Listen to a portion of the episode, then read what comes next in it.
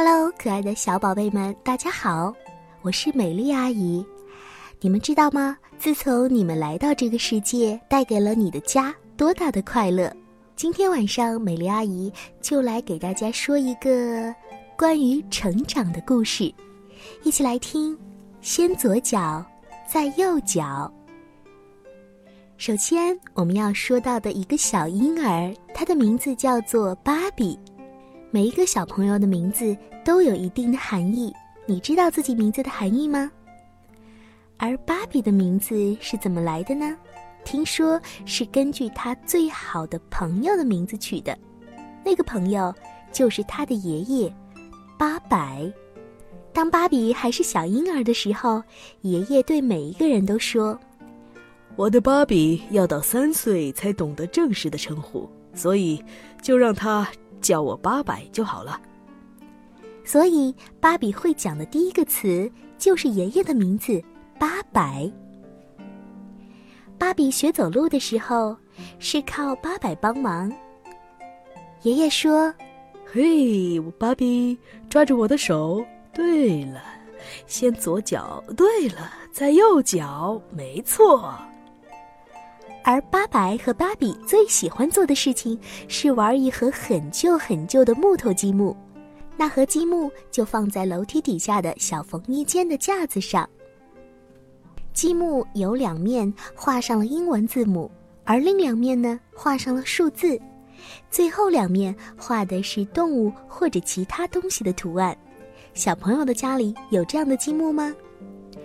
八百和芭比把积木一块一块很慢很慢地堆了起来，堆成了一座高塔，一二三四，总共有三十块呢。要知道，小朋友的个子很小，想要搭很高很高的塔是一件不简单的事情。有的时候，芭比搭了一半的积木，瞬间就会倒掉；有的时候，高塔几乎快要完成了。八百会鼓励说，加油芭比，最后一块了。而芭比会说，是大象积木。于是他们很小心地把那个大象积木放到了最顶端。接着八百会打一个喷嚏，瞬间高塔就倒了下来。而芭比呢就哈哈大笑，因为她会觉得这是一件太有趣的事情了。芭比说，大象每次都害怕你打喷嚏。而八百爷爷说，哦，是吗？那我们只好下一次再试试看咯。然后八百让芭比坐在他的腿上，讲故事给芭比听。爸爸爸爸，教你讲我走路的故事给我听吧。于是爷爷告诉芭比他是怎么抓着芭比的手，说先左脚再右脚，然后过了没多久，芭比就学会走路了。在芭比五岁生日那天，八百和他度过了很特别的一天，因为他们去了游乐园，他们坐云霄飞车，吃热狗，还有冰淇淋。他们用快速照相机拍了几张合影，还唱了一首歌，而且还把歌录成了一盒录音带呢。天黑了以后，他们一起去看烟火。在回家的路上，八百讲故事给芭比听，而芭比说，哦，八百八百，快讲你教我走路的故事给我听吧。呃，好啊，那个时候你想走路，可是不怎么会走，爷爷就牵着你的手，让你先迈左脚在右脚。芭比的生日过了没多久，爷爷就生病了，而且病得很严重。有一天，芭比回到家，发现爷爷不在家。妈妈，爸爸，爷爷呢？呃呃，芭比住院了。啊，爷爷生什么病了？感冒吗？呃，不，爷爷的病就是大家常说的中风。啊，我想去看爷爷。而妈妈拉住了芭比的手，哦，不行，宝贝儿，爷爷现在病得很严重，不可以见任何人，他的手和脚都不能动，他也不能说话了，而且医生不确定他还认不认得人，我们只能耐心的等，希望爷爷能尽快好起来，别着急好吗，芭比？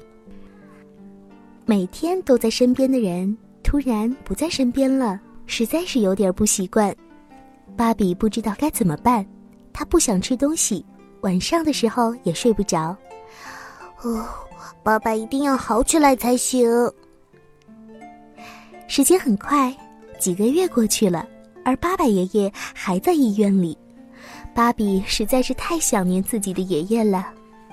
有一天，芭比放学回家，爸爸告诉他：“嘿，芭比，爸爸告诉你一个好消息，爸爸要回来了。呃，听我说，芭比，呃，不过爸爸爷爷还在生病，他不能讲话，也不能动，他见到你妈妈和我也都不认识我们了。医生认为他的情况，嗯，不会有好转了，所以如果他不记得你，你也不要害怕，好吗？”爷爷回来之后，尽管爸爸之前给他做了很多的思想工作，可是芭比觉得还是很害怕，因为爷爷不记得他了。爸爸爷爷一直躺在床上，爸爸有的时候会把爷爷抱到椅子上坐一会儿，可是爷爷不讲话，而且动也不动。有一天，爸爸好像要跟芭比讲话，却发出了很难听的声音。芭比立刻冲出房间。哦，妈妈，爸爸爷爷听起来好像怪兽。而妈妈安慰他说：“好了，芭比，爷爷没有办法控制自己，知道吗？”芭比回到爸爸的房间坐着，他好像看见爸爸的脸上有一滴眼泪。芭比觉得是刚才自己跑走，可能让爷爷伤心了。于是芭比认真的道歉说：“哦，哦，爸爸爷爷，我不是故意要跑走的，我只是很害怕，对不起，爸爸爷爷，你还认得我吗？”芭比觉得他看到了爸爸的眼睛眨了一下，而芭比高兴的大声的喊：“妈，妈妈，爸爸爷爷认得我！”嘿，芭比，你这样只会让自己更难过的，爷爷现在根本不认得任何人。尽管妈妈这么说，但是芭比很确定，于是她跑去楼梯底下的小缝衣间，把积木从架子上拿下来，再跑回爸爸爷爷坐着的地方。